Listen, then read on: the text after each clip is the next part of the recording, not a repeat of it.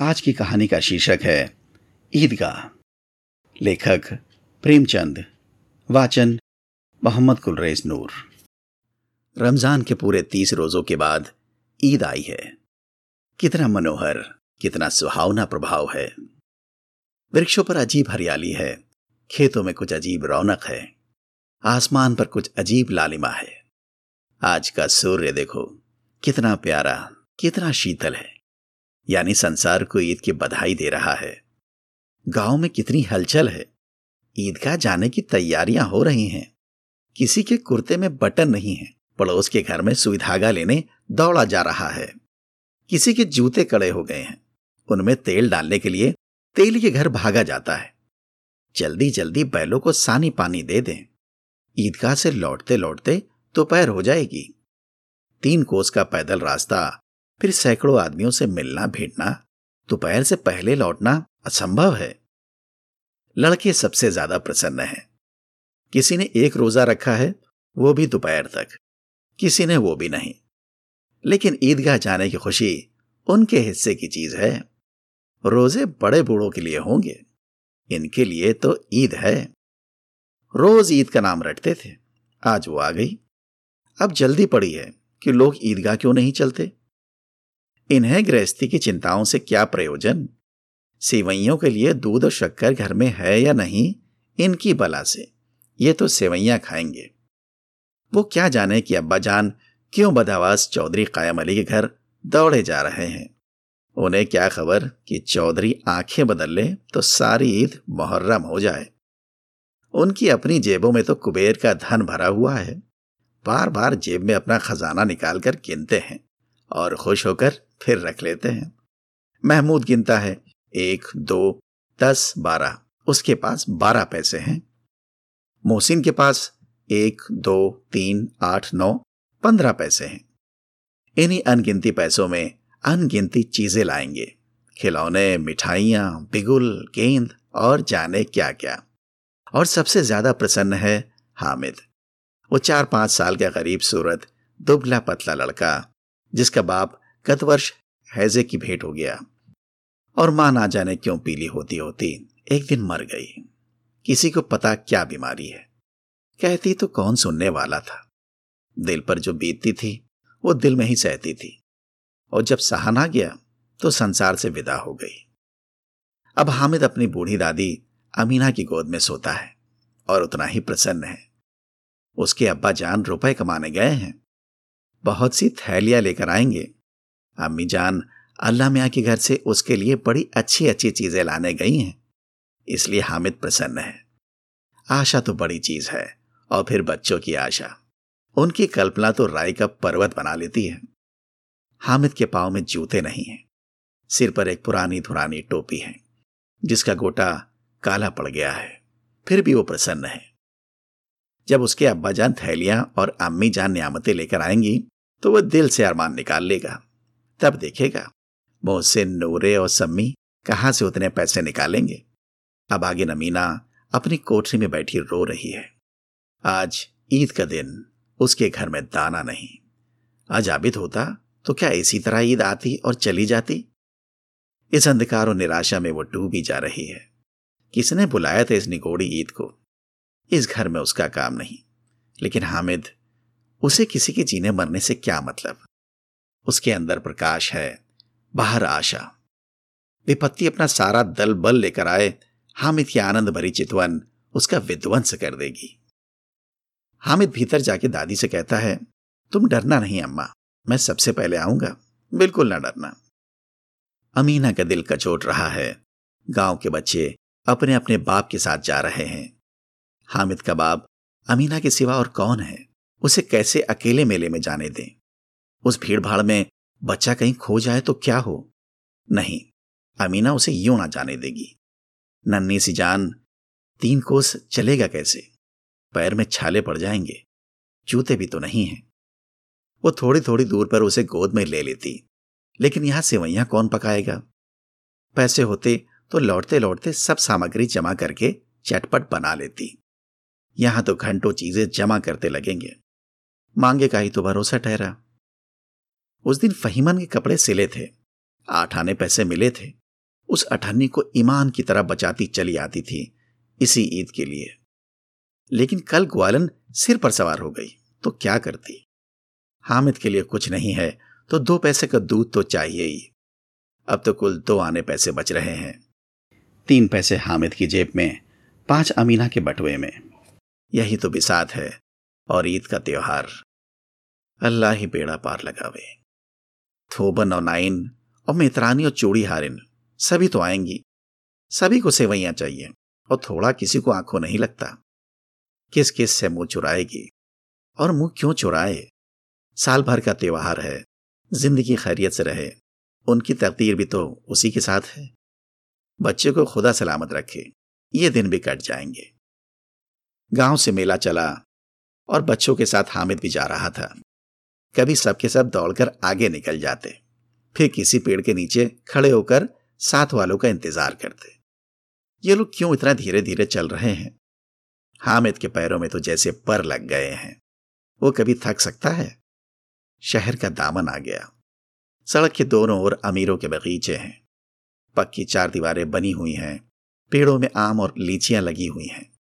कभी कभी कोई लड़का कंकड़ी उठाकर आम पर निशान लगाता है। माली अंदर से गाली देता हुआ निकलता है। लड़के वहां से एक फरलांग पर हैं, खूब हंस रहे हैं। माली को कैसा उल्लू बनाया है। बड़ी बड़ी इमारतें आने लगी। ये अदालत है, ये कॉलेज है, ये क्लब घर है। इतने बड़े कॉलेज में कितने लड़के पढ़ते होंगे। सब लड़के नहीं हैं जी, बड़े बड़े आदमी हैं सच। उनकी बड़ी बड़ी मूंछें हैं। इतने बड़े हो गए अभी तक पढ़ने जाते हैं। ना जाने कब तक पढ़ेंगे और क्या करेंगे इतना पढ़कर। हामिद के मदरसे में दो तीन बड़े बड़े लड़के हैं, बिल्कुल तीन कौड़ी के, रोज मार खाते हैं, काम से जी चुराने वाले। इस जगह भी उसी तरह के लोग होंगे और क्या। क्लब घर में जादू होता है, सुना है। यहां मुर्दों की खोपड़ियां दौड़ती हैं और बड़े बड़े तमाशे होते हैं, पर किसी को अंदर नहीं जाने देते। और वहां शाम को साहब लोग खेलते हैं, बड़े बड़े आदमी खेलते हैं, मूंछों दाढ़ी वाले, और मेमे भी खेलती हैं सच।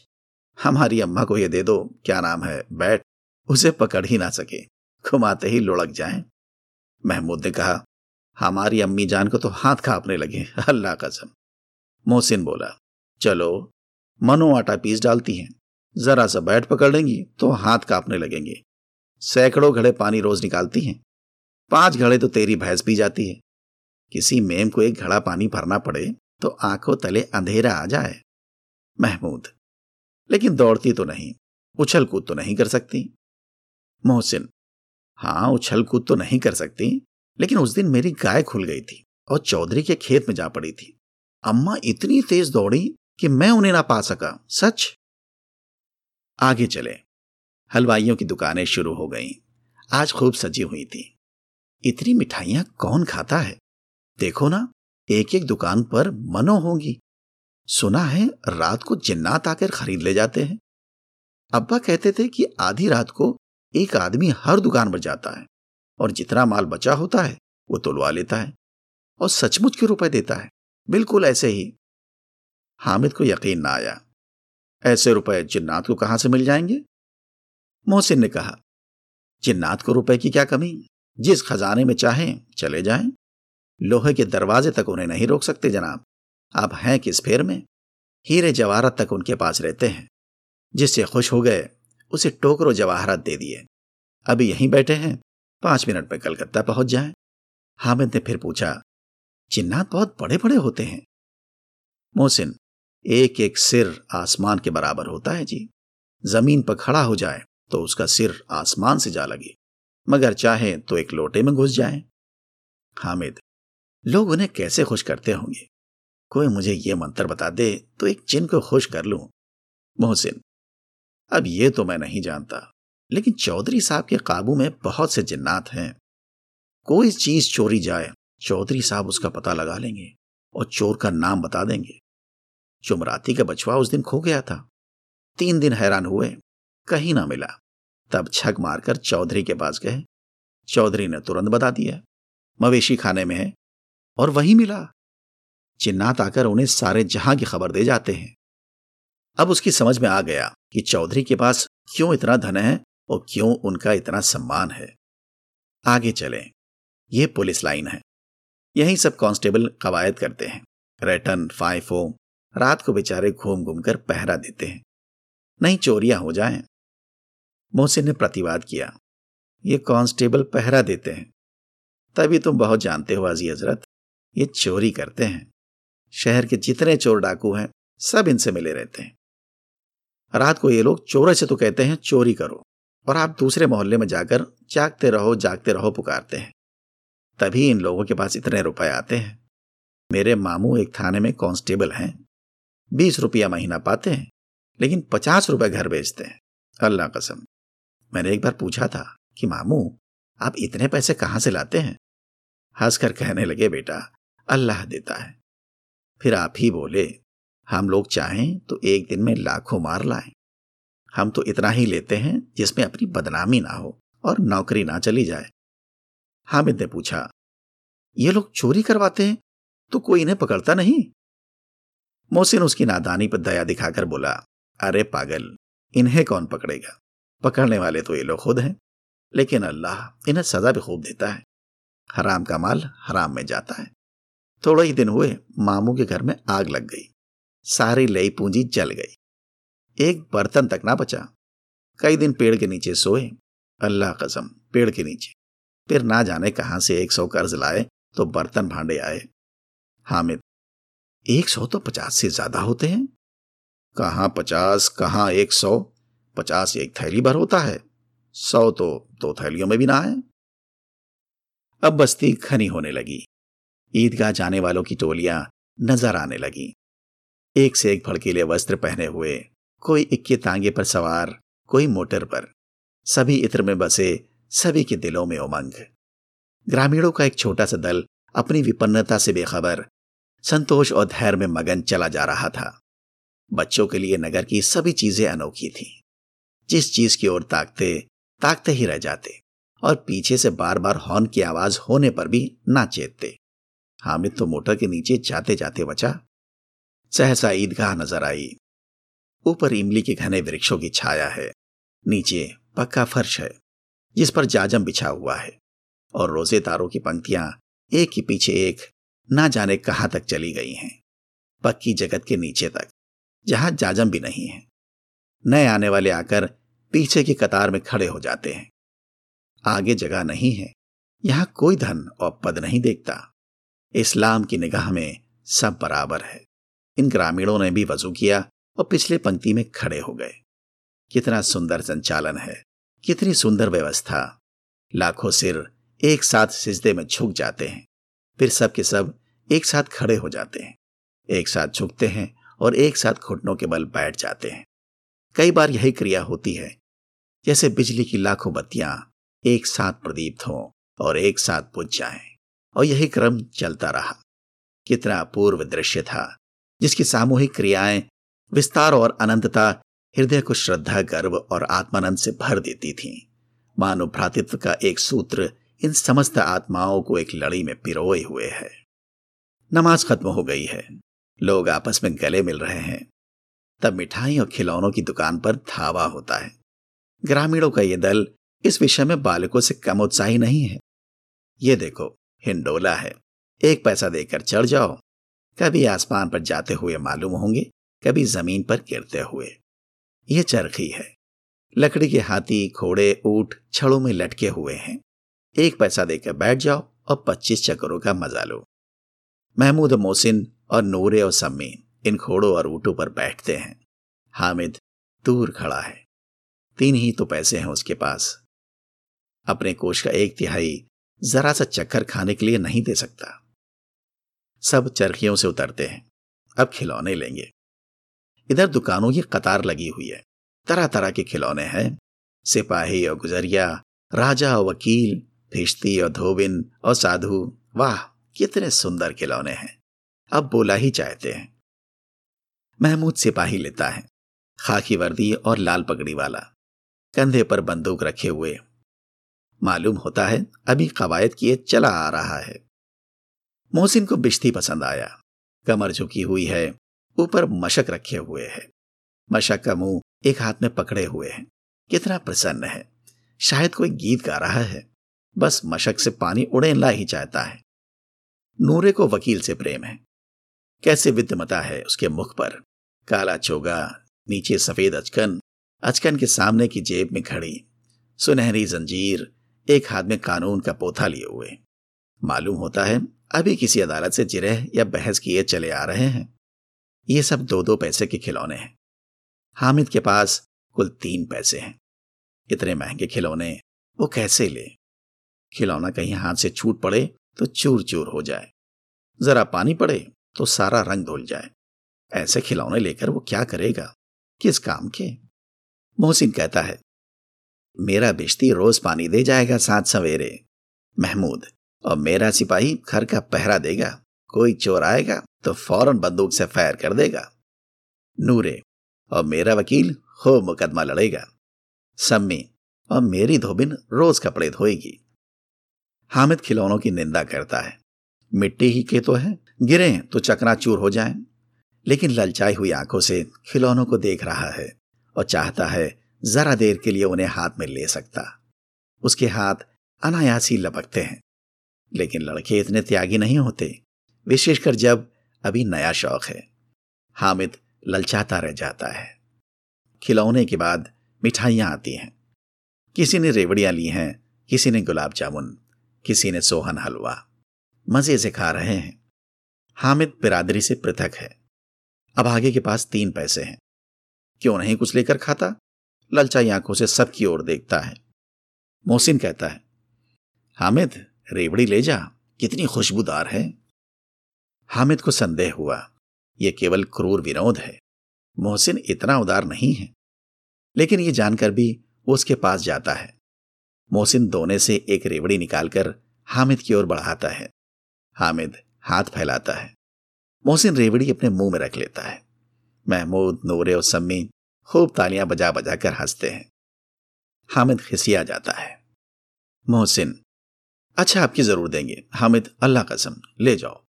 हामिद, रखे रहो, क्या मेरे पास पैसे नहीं हैं?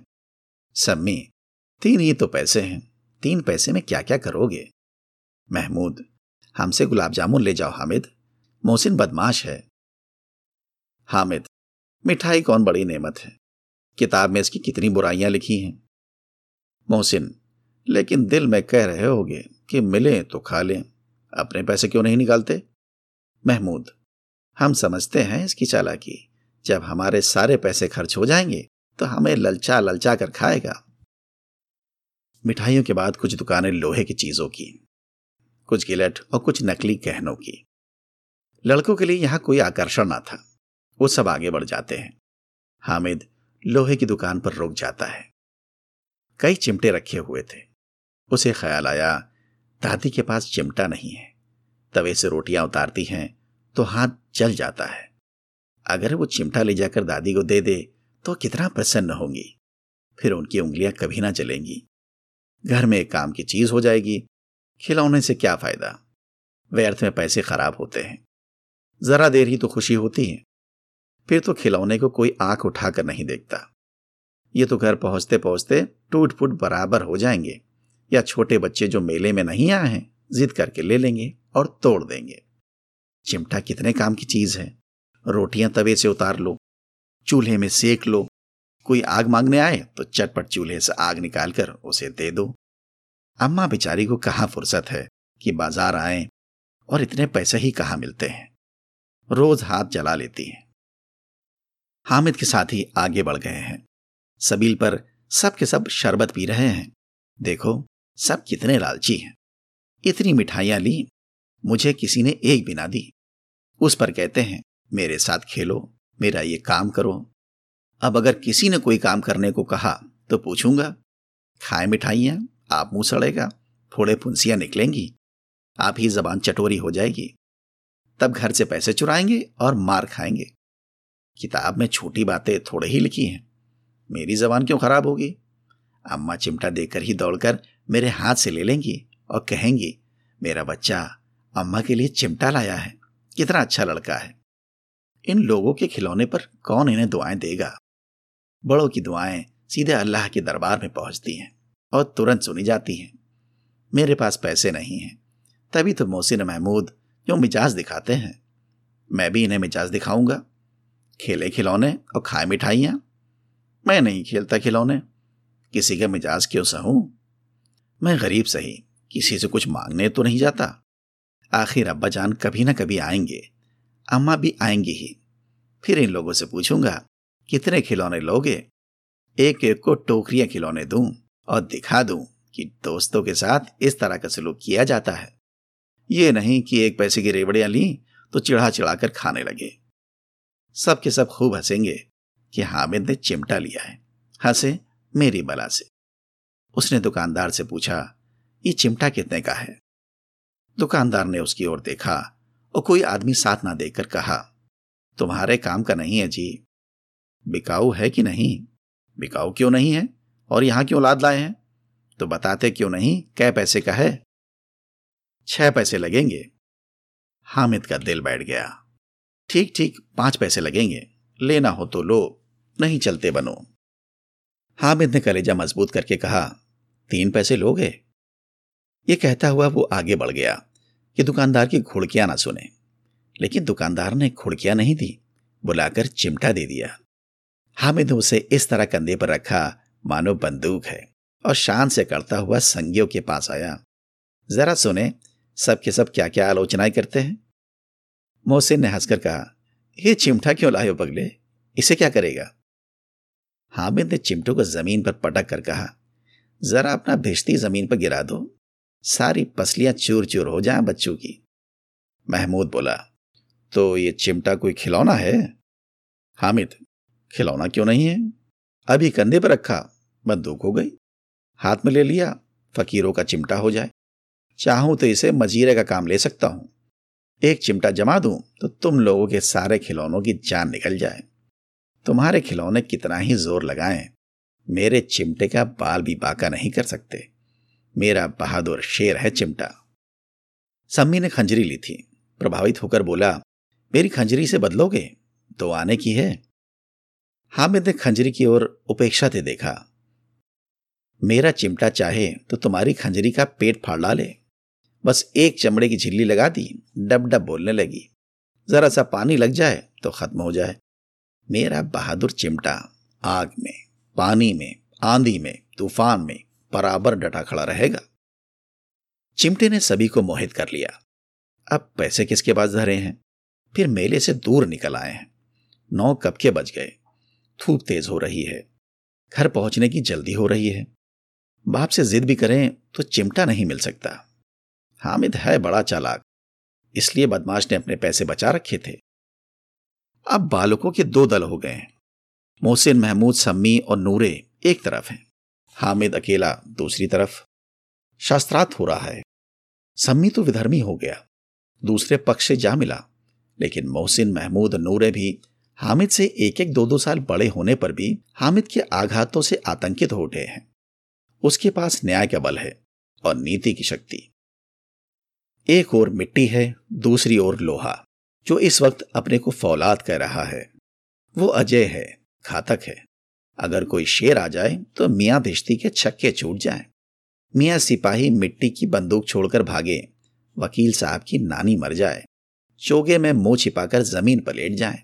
मगर ये चिमटा, ये बहादुर, ये रुस्तमे हिंद लपक कर शेर की गर्दन पर सवार हो जाएगा और उसकी आंखें निकाल लेगा। मोहसिन ने एड़ी चोटी का जोर लगाकर कहा, अच्छा पानी तो नहीं भर सकता। हामिद ने चिमटे को सीधा खड़ा करके कहा, फिश्ती को एक डांट बताएगा तो दौड़ा हुआ पानी लाकर उसके द्वाडर पर छिड़कने लगेगा। मोहसिन परास्त हो गया, पर महमूद ने कुमुक लगाई, अगर बच्चा पकड़ जाए तो अदालत में बंधे बंधे फिरेंगे, तब तो वकील साहब के पैरों पड़ेंगे। हामिद इस प्रबल तर्क का जवाब ना दे सका। उसने पूछा, हमें पकड़ने कौन आएगा? नूरे ने अकड़ कर कहा, यह सिपाही बंदूक वाला। हामिद ने मुंह चिढ़ाकर कहा, ये बेचारे हम बहादुर रुस्तमे हिंद को पकड़ेंगे। अच्छा लाओ, अभी जरा कुश्ती हो जाए, इसकी सूरत देखकर दूर से भागेंगे, पकड़ेंगे क्या बेचारे। मोहसिन को एक नई चोट सूझ गई, तुम्हारे चिमटे का मुंह रोज आग में जलेगा। उसने समझा था कि हामिद लाजवाब हो जाएगा, लेकिन यह बात ना हुई। हामिद ने तुरंत जवाब दिया, आग में बहादुरी कूदते हैं जनाब, तुम्हारे ये वकील, सिपाही और भिश्ती लौंडियों की तरह घर में घुस जाएंगे। आग में कूदना वो काम है जो ये रुस्तमे हिंद ही कर सकता है। महमूद ने एक जोर लगाया। वकील साहब कुर्सी मेज पे बैठेंगे, तुम्हारा चिमटा तो बावर्ची खाने में जमीन पर पड़ा रहेगा। इस तर्क ने सम्मी और नूरे को भी सजीव कर दिया। कितने ठिकाने की बात कही है पट्ठे ने। चिमटा बावर्ची खाने में पड़ा रहने के सिवा और क्या कर सकता है। हामिद को कोई फड़कता हुआ जवाब न सूझा तो उसने धांधली शुरू की। मेरा चिमटा बावर्ची खाने में नहीं रहेगा। वकील साहब कुर्सी पर बैठेंगे तो जाकर उन्हें जमीन पर पटक देगा और उनका कानून उनके पेट में डाल देगा। बात कुछ बनी नहीं, खासी गाली गलौज थी, लेकिन कानून को पेट में डालने वाली बात छा गई। ऐसी छा गई कि तीनों सुरमा मुंह ताकते रह गए, मानो कोई ढेलचा कनकौआ इसी गंडे वाले कनकौए को काट गया हो। कानून मुंह से बाहर निकलने वाली चीज है, उसको पेट के अंदर डाल दिया जाना बेतुकी सी बात होने पर भी कुछ नयापन रखती है। हामिद ने मैदान मार लिया। उसका चिमटा रुस्तमे हिंद है। अब इसमें मोहसिन, महमूद, नूरे, सम्मी किसी को कोई आपत्ति नहीं हो सकती। विजेता को हारने वाले से जो सत्कार मिलना स्वाभाविक है वो हामिद को भी मिला। औरों ने तीन तीन चार चार आने पैसे खर्च किए पर कोई काम की चीज ना ले सके। हामिद ने तीन पैसे में रंग जमा लिया। सच ही तो है, खिलौनों का क्या भरोसा, टूट फूट जाएंगे। हामिद का चिमटा तो बना रहेगा बरसों। संधि की शर्तें तय होने लगी। मोहसिन ने कहा, जरा अपना चिमटा दो, हम भी देखें, तुम हमारा बिश्ती लेकर देखो। महमूद और नूरे ने भी अपने अपने खिलौने पेश किए। हामिद को इन शर्तों को मानने में कोई आपत्ति ना थी। चिमटा बारी बारी से सबके हाथ में गया और उनके खिलौने बारी बारी से हामिद के हाथ में आए। कितने खूबसूरत खिलौने हैं। हामिद ने हारने वालों के आंसू पोंछे। मैं तुम्हें चिल्ला रहा था, सच ये चिमटा भला इन खिलौनों की क्या बराबरी करेगा। मालूम होता है अब बोले अब बोले लेकिन मोहसिन की पार्टी को इस दिलासे से संतोष नहीं होता। चिमटे का सिक्का खूब बैठ गया है, चिपका हुआ टिकट अब पानी से नहीं छूट रहा है। मोहसिन, लेकिन इन खिलौनों के लिए कोई हमें दुआ तो ना देगा। महमूद, दुआ को लिए फिरते हो, उल्टे मार ना पड़े, अम्मा जरूर कहेंगी कि मेले में यही मिट्टी के खिलौने मिले। हामिद को स्वीकार करना पड़ा कि खिलौनों को देखकर किसी की मां इतनी खुश ना होगी जितनी दादी चिमटे को देखकर होंगी। तीन पैसों में ही तो उसे सब कुछ करना था और उन पैसों के इस उपयोग पर पछतावे की बिल्कुल जरूरत ना थी। फिर अब तो चिमटा रुस्तमे हिंद है और सभी खिलौनों का बादशाह। रास्ते में महमूद को भूख लगी। उसके बाप ने केले खाने को दिए। महमूद ने केवल हामिद को साझी बनाया। उसके अन्य मित्र मुंह ताकते रह गए। ये उस चिमटे का प्रसाद था। ग्यारह बजे गांव में हलचल मच गई। मेले वाले आ गए। मोहसिन की छोटी बहन ने दौड़कर भिश्ती उसके हाथ से छीन लिया और मारे खुशी के जा उछली तो मियाँ भिश्ती नीचे आ रहे और सुरलोक सिधारे। इस पर भाई बहन में मारपीट हुई। दोनों खूब रोए। उनकी अम्मा यह शोर सुनकर बिगड़ी और दोनों को ऊपर से दो दो चांटे और लगाए। मियाँ नूरे का वकील का अंत उनकी प्रतिष्ठा अनुकूल इससे ज्यादा गौरवमय हुआ। वकील जमीन पर या ताक पर तो नहीं बैठ सकता, उसकी मर्यादा का विचार तो करना ही होगा। दीवार में खूंटियां गाड़ी गईं। उन पर लकड़ी का एक पटरा रखा गया। पटरे पर कागज का कालीन बिछाया गया। वकील साहब राजा भोज की भांति सिंहासन पर विराजे। नूरे ने उन्हें पंखा झलना शुरू किया। अदालतों में खस की टट्टियां और बिजली के पंखे होते हैं, क्या यहां मामूली पंखा भी ना हो। कानून की गर्मी दिमाग पर चढ़ जाएगी कि नहीं। बांस का पंखा आया और नूरे हवा करने लगे।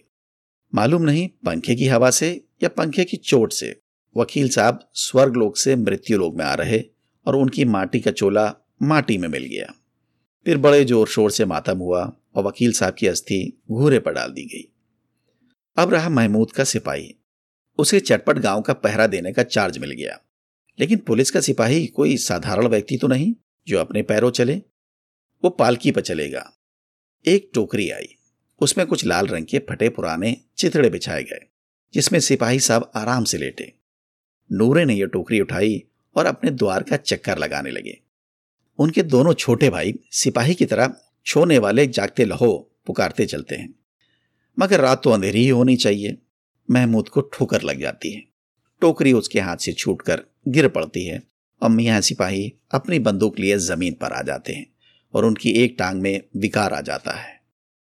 महमूद को आज ज्ञात हुआ कि वो अच्छा डॉक्टर है। उसे ऐसा मरहम मिल गया है जिससे वो टूटी टांग को आनन फानन जोड़ सकता है।